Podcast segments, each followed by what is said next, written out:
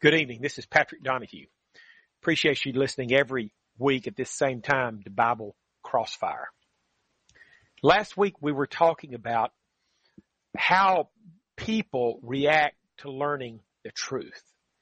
I'm not talking about the truth about mathematics or physics. I'm talking about religious truth, God's truth from His Word that would demand a change in our life it's very important, as we pointed out, John 8, 32 says, you shall know the truth and the truth shall make you free.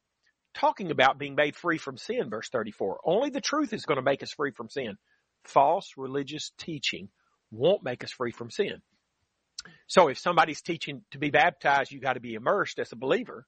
Somebody else is saying no, sprinkling a baby will suffice. Both of those can't be true. Two plus two cannot equal four and five at the same time.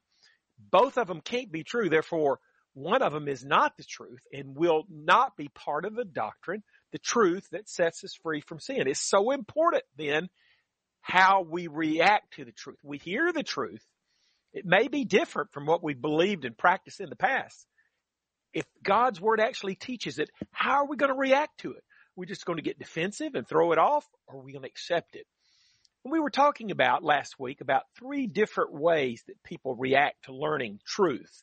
God's truth that demands a change in their life. First, some people get angry. Second, some people do the right thing. They repent and change. Third, some people do nothing. They're just apathetic.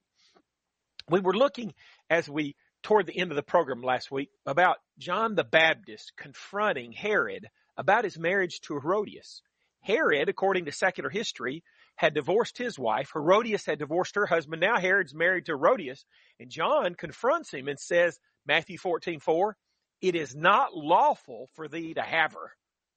Now, the Old Testament was still binding at this time, but I think we can, uh, uh, we can glean from this what a couple who's in an unscriptural marriage Say, for example, an adulterous marriage, according to Matthew 19, 9, the teaching of Jesus, the New Testament teaching on divorce and remarriage.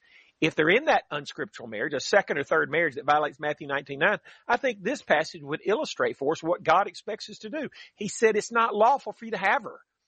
Meaning, if he wants to do what's right, if he wants to get forgiveness for this, repent and do what's right and follow the Lord, he's going to have to get out of that marriage. It's not lawful for you to have her. How did her Herod and Herodias react? That's what we're talking about tonight. Herodias got so mad she asked for John the Baptist's head on a charger. His head was cut off. I believe you can read about that in Mark 6 verse 27. John the Baptist had enough courage to confront people in unscriptural marriages, tell them it's not lawful for you to have her, and he lost his life. Most preachers today won't say anything about people who are in second or third marriages that are adulterous, according to Matthew 19, 9. They won't say, any, say anything because they're afraid of losing a few members or losing some contribution. Think of the difference in the courage of John the Baptist and most, most preachers today. But we learn from this story how not to react to the truth. Here's John the Baptist telling Herod, if you want to be what, do what's right, the truth demands that you leave that marriage that you get out of that unscriptural marriage. How did Herod and Herodias react? They shot the messenger. That's our expression for that. They had John the Baptist killed, his head cut off. That's a good example about how not to react to the truth, to God's truth that demands a change in your life. We see a similar thing going on in Acts chapter 7. And oh, by the way, if you have a Bible question or comment, the lines are wide open. The number to call is 877 655 6755. 877 655 6755. In Acts chapter 7, Stephen is preaching to some Jews. Let me begin in verse 51. He says, this is toward the end of the sermon. Ye stiff-necked and uncircumcised in the ears, you do always resist the Holy Ghost as your fathers did, so do you. Which of the prophets have not your fathers persecuted? And they have slain them which they have slain, and they have slain them which showed before of the coming of the just one, of whom ye have been now the betrayers and murderers. Stephen does in this sermon the exact same thing we see Peter doing in Acts 2, 3, 4, and 5. Preaching to a, Judea, a Jewish audience and saying, remember Jesus Christ? That guy you crucified, he's the son of God. I can't think of a worse sin than killing the son of God. And that's what Stephen is accusing these people of, these Jews of, the just one, of whom ye have now been the betrayers and murderers. Verse 53, who have received the law by the dispensation of angels and have not kept it. When they heard these things, they were cut to the heart and they gnashed on him with their teeth. So they're cut to the heart. I take it it mean their conscience is pricked. They're feeling guilty for what they're done. Sometimes when people feel guilty for what they've done, they repent, but not these people. They felt guilty for what they had done, so they did exactly what Herodias did. They shot the messenger. Let me keep reading in verse 55 and following. It says, But he, being full of the Holy Ghost, looked up steadfastly into heaven and saw the glory of God and Jesus standing on the right hand of God and said, Behold, I see the heavens open and the Son of Man standing on the right hand of God. Then they cried out with a loud voice and stopped their ears and ran upon him with one accord and cast him out of the city and stoned him. And the witnesses laid down their clothes at a young man's feet whose name was Saul and they stoned Stephen calling upon God and saying, Lord Jesus, receive my spirit. Stephen preached the truth to these Jews. Didn't just preach the truth, he preached the true truth that they needed the thing that they needed most, the thing that was going to cause them to be lost. He could have preached the truth, a number of truths that wouldn't have bothered him. He could have said, he could have preached the truth that Moses was a loyal follower of God during the, and that uh, during the days of the previous dispensation. He could have preached the truth that there's one God. He could have preached all kinds of truths, religious truths from the Bible, from the Old Testament, for example, that would not have offended these people. But he didn't choose just to preach to the choir. He told them exactly what they needed to hear. You murdered the son of God. They got mad and they stoned him. Do we have people with that kind of courage today that will get up into the pulpit and preach to the audience that's before them what they need to hear? Not truths they already agree with, but truths that will demand a change in their life. Who has that courage? Stephen had the courage and they stoned him. That's a good example of how not to react to the truth. When you hear a truth from God's word that demands a change in your life, don't get mad. Don't blame the messenger. It's not his fault if he's giving you the truth from the Bible. That's God's word. Don't get defensive about it. Obey the truth. If you have a Bible question or comment, give us a call at 877 655 6755. 877 655 6755. I'm sure today that people, if Stephen were to do something like this today, they would say, oh, he's a hobby rider. Ha, he's preaching something that they're wrong about. Therefore, they call him a hobby rider to try to throw it off. Boy, was he riding a hobby. You murdered the son of God and I'm going to ride that because that's what you need to hear. I'm warning you. You're going to be lost if you don't repent of this. They didn't repent. They understood what he's saying. They, felt guilty. They were cut to the heart, but they shot the messenger. These are examples of how not to react to the truth. Don't get mad and blame the messenger. Let's talk about the other side of the coin. People who reacted to the truth in the correct way. We have, like I said, a similar sermon to this in Acts 2. Similar in the sense that it's Peter preaching and he preaches to these Jews that that man you crucified, he's the son of God. Let me pick up in Acts 2 verse 36. It says, Therefore let all the house of Israel know assuredly that God hath made that same Jesus whom ye have crucified, both the Lord and Christ. There's all kinds of truths out there that Peter could have preached to these Jews that they would have agreed with. Probably a hundred, actually probably a thousand different truths they would have agreed with, but he preached the truth that they needed. Remember that man you crucified? That's the Lord in Christ. Because that's what they needed to hear to be saved. Verse 37. Now when they heard this, they were pricked in their heart. I think that's the same in the Greek as what we see the audience doing in Acts 7 with Stephen. It says they were cut to the heart, pricked in the heart's the same thing. I think they're feeling guilty. With Stephen, they felt guilty and shot the messenger, stoned him. Here they feel guilty and they say to Peter, to the rest of the apostles, verse 37, men and brethren, what shall we do? See, they're reacting to truth in the right way. Instead of getting defensive, instead of getting mad at the one who gave them the truth, they say, what can we do to make it right? What can we do to be forgiven for this sin that we've committed? They've been exposed to the truth. It demands a change in their life and they're ready to make the change.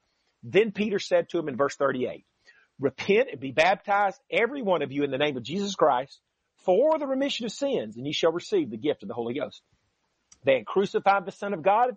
They, they, Peter told them that, accused them of that. They believed it. In other words, they're believers at this point, believers in Christ. Peter didn't say, okay, you're saved. You're a believer in Christ. That's all you have to do to be saved.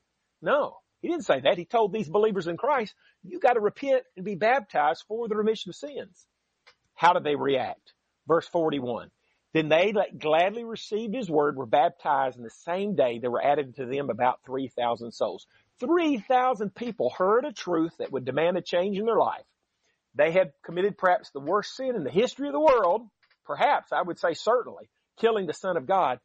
They needed to know that. Peter told them that and they repented, repented and were baptized and were forgiven of their sins. 3,000 souls. Now that's the way to react to truth that demands a change in your life.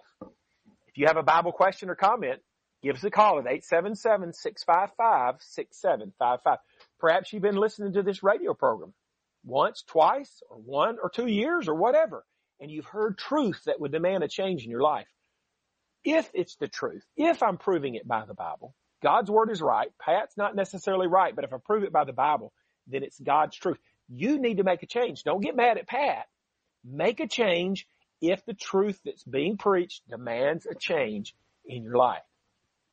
Another good example of this is the story of Apollos in Acts 18. At the end of Acts chapter 18, beginning in verse 24, we read this. And a certain Jew named Apollos, born at Alexandria, an eloquent man and mighty in the scriptures, came to Ephesus. This man was instructed in the way of the Lord and being fervent in the spirit, he spake and taught diligently the things of the Lord, knowing only the baptism of John. And he began to speak boldly in the synagogue, whom when Aquila and Priscilla had heard, they took him unto them and expounded in him the way of God more perfectly. Here's Apollos. He's an eloquent man, a good speaker. He's trying to preach God's word the best he knows how. It says he's mighty in the scriptures and you should be mighty in the scriptures if you're going to try to preach God's word. He says in verse 25, he's instructed in the way of the Lord, fervent in the spirit, very zealous, taught diligently the things of the Lord. Man, that's a lot of compliments. Then there's one caveat, verse 25, knowing only the baptism of John. He was preaching with all the fervor he could, with all the knowledge that he had, but he was lacking in knowledge. And Aquila and Priscilla took him aside, taught him the way of God more perfectly. Could have gotten defensive. He could have said, Hey, I'm a great preacher. Who are you to tell me that I need to to, to try to correct me. That's not what Apollos did. He made the change that Aquila and Priscilla told him about. He started preaching the truth in its complete form. Verse 27. And when he was disposed to pass into Achaia, the brethren wrote, exhorting the disciples to receive him, who, when he was come, helped them much, which had believed through grace, for he mightily convinced the Jews and that publicly, showing by the scriptures that Jesus was Christ. Apollos, we might say he's a great preacher, but didn't know the complete truth. As soon as he learned the truth that demanded a change in his life, he changed, he repented, and started preaching the whole truth. That's the proper way to react to the truth. Now, if we keep reading, starting in the next chapter, Acts 19, we're going to see some people that may have been taught by Apollos. I say that because they believed the same thing as what Apollos was teaching before he changed, and they had they were in Ephesus where Apollos was teaching. So it's possible these people in Acts 19 had been taught by Apollos, and that's why they didn't have the complete truth. Let me begin reading Acts 19 verse 1. And it came to pass that while Apollos was at Corinth, Paul, having passed through the upper coast, came to Ephesus and finding certain disciples, he said unto them, have you received the Holy Ghost since you believe? And they said unto him, we have not so much as heard whether there be any Holy Ghost. And he said unto them, unto what then were ye baptized? And they said, unto John's baptism. Then said Paul, John verily baptized with the baptism of repentance, saying unto the people that they should believe on him which should come after him, that is on Christ Jesus. When they heard this, they were baptized in the name of the Lord Jesus. You know, these people had been immersed as believers, but based upon an obsolete belief. based upon an obsolete belief. They had believe, been baptized based upon the belief the Messiah was coming. But now that Jesus has come, died, and been, been resurrected, it's not good enough to be baptized just based upon a belief that the Messiah is coming. No, Romans 10, 9 and 10 says that if thou shalt confess with thy mouth the Lord Jesus and shalt believe in thine heart that God has raised him from the dead, thou shalt be saved. And with the heart, man believeth unto righteousness, and with the mouth, confession is made unto salvation. Now that Jesus has been died and resurrected, you have to believe not just the, that the Messiah is coming, but that Jesus is the Messiah, that he died for our sins, and that he was resurrected from the dead. You have to believe that to be saved. You have to believe that to be baptized scripturally. They had been baptized based upon this obsolete belief, and therefore their baptism was not scriptural. Uh, they had been baptized as believers, but their baptism was not scriptural. They were willing to be baptized again. They didn't get defensive and say, Paul, we've already been baptized. We don't have to be baptized again. We refuse to do that. I think there's a lesson in there for us. Suppose we've been baptized, even immersed as believers, but we didn't do it for the reason specified in Acts 2.38, be baptized for the remission of sins. Then we need to think about that. We weren't, we were baptized based upon the wrong belief, just like these folks in Acts 19. We need to be baptized again, this time immersed as a believer for the remission of sins in order to be saved for that purpose. Let's don't get defensive about it. Let's don't shoot the messenger. Let's be willing to change. When we hear the truth that demands a change in our life, let's make that change. Haven't we learned that's the proper way to react to the truth based upon these three examples we've just been through in Acts 2, Acts 18, and Acts 19? If you have a Bible question or comment, give us a call at 877 655 6755. 877 655 6755. Now that brings us to the third category. Some people, when they hear the truth that demands a change in their life, they get mad. Some people do what they ought to do and change, repent and change and conform to the truth. Start believing and practicing the truth that they've learned. That's the right way. Some do neither. They don't get mad, but neither do they obey the gospel. They're just, we might say, apathetic. Felix is a good example of that. I'm reading Acts 24 24 and 25. It says, and after certain days, when Felix came with his wife, Drusilla, which was a Jewish, he sent for Paul and heard him concerning the faith in Christ. And as he reasoned out of righteousness, temperance, and judgment to come, Felix trembled and answered, Go thy way for this time. When I have a convenient season, I will call for thee. We know that Felix believed what Paul was saying. I mean, if Paul's preaching about the judgment day, Felix trembled. He should. If you know what's going to happen on the judgment day and you're not right with God, you should tremble. You should be scared about where you're going to go on the judgment day if you're not right with God. Felix trembled, but he didn't repent and change. He didn't obey the gospel. He didn't become a Christian. He put it off. You might say he procrastinated. He didn't get mad at Paul and maybe have Paul stoned or anything. But he also, he didn't obey the gospel. He didn't do what he should do. He did nothing. I'm convinced that's what most people do today. When we preach the truth from God's word, we prove it conclusively from God's word. It's different than what people believed before. It demands a change in their belief and practice. They don't necessarily get mad, but they don't obey the gospel either. Instead, they just do nothing and hold on to the beliefs of their, of their parents or whatever. They're not willing to make the change that the truth, God's word would demand in their life. Jose from Texas, go ahead with your Bible question or comment, please.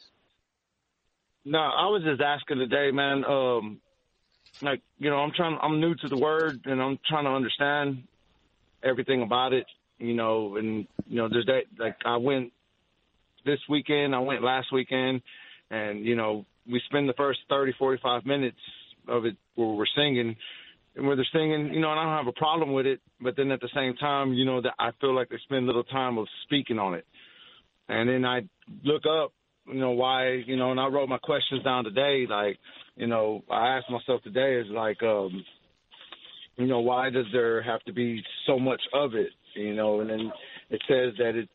What I asked is why is singing so important in church, and it says because God commands it, and speaking isn't enough, or thinking it. But and then I asked myself this: I said, but what if I interpret it better by speaking it and hearing it, and hearing the stories and the parables and everything that comes out of it? And then so, I asked myself so, again to say, so here's Ephesians 5:19 for example, Jose. It says speaking to yourselves in psalms and hymns and spiritual songs, singing making melody in your heart to the Lord. I may have the number wrong, but I think there are nine places in the New Testament that talk about singing. So that's one of the ways we praise God. We sing, we sing together. We, in while we're singing, Jose, we're teaching one another, but we're all, but that's not the point is we're praising God, we're worshiping God. That should go along in the service with a Bible lesson. In Acts 2.42 says they continue steadfastly in the apostles' doctrine and fellowship, breaking of bread and prayer. So, so church services should be filled with, have singing in them. They also have, should have the apostles' doctrine, teaching, fellowship, which is probably referring to the contribution in Acts 2.42. The breaking of bread, which will be the Lord's Supper, and prayers. All of these things. Jose, how about if I try to call you back later, maybe we can set up a Bible study. and We can talk about these things more in detail. A phone Bible study sometime. Would that be okay, Jose? No, that'll be good. I also have my, you know, she's my partner right now in life, but you know, I hope to, I want to marry her. You know, and okay. She's she's more strong in the faith than I am. Let's put it that way. So, yeah, know, we can talk and, uh, about all kinds of Bible topics, including marriage and divorce and, and things like that, and, and singing well, she, and all kinds of things. It's just she got she just she got a little upset with me today because I questioned it two weeks in a row. So I questioned like why is there so much of this and there's not enough of this. And Jose, we'll we'll talk about that when we study. I'm gonna let you go right now, uh, but thank you for your call, and I'll call you later. Okay? All right, sounds good. Thank you for the good call, Jose. Bye. So let's talk about another example of somebody who who was taught the truth that demanded a change in their life, they didn't get mad, but neither did they conform to that truth. They just did nothing. This is King Agrippa in Acts 26 verse 27 and 28. It says, Paul speaking here said, King Agrippa, believest thou the prophets? I know that thou believest. Then Agrippa said unto Paul, almost thou persuadest me to be a Christian. Jose was talking about singing in church today, we sang a song, almost persuaded, that I'm 99.9% sure comes from this verse. Here's Agrippa. Paul says, I know that you believe. So he believes the prophets, evidently what the prophets have to say about the Messiah.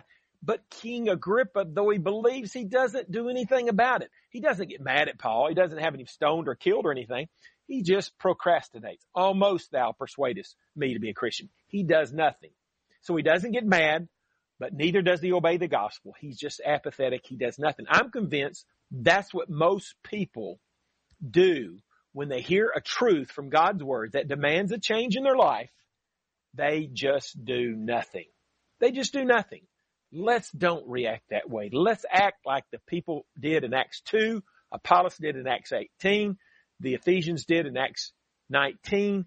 Let's, when we hear a truth from God's word that demands a change in our life, Let's make the change. Let's conform to that change. Let's start living and believing and practicing the way God said. Now, why is it that some people don't change, don't repent when they hear a truth that uh, demands a change in their life?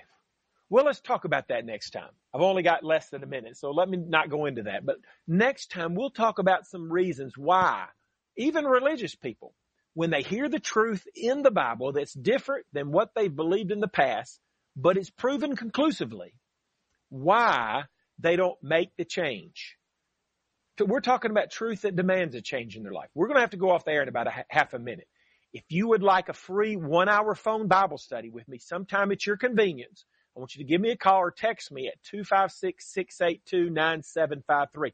Also, perhaps you question something I've taught on this program. I'm willing to publicly defend what I teach on this program. I believe it can be successfully defended. you call or text me. Maybe we can arrange a debate. 256-682-9753. If you want a free one hour phone Bible study,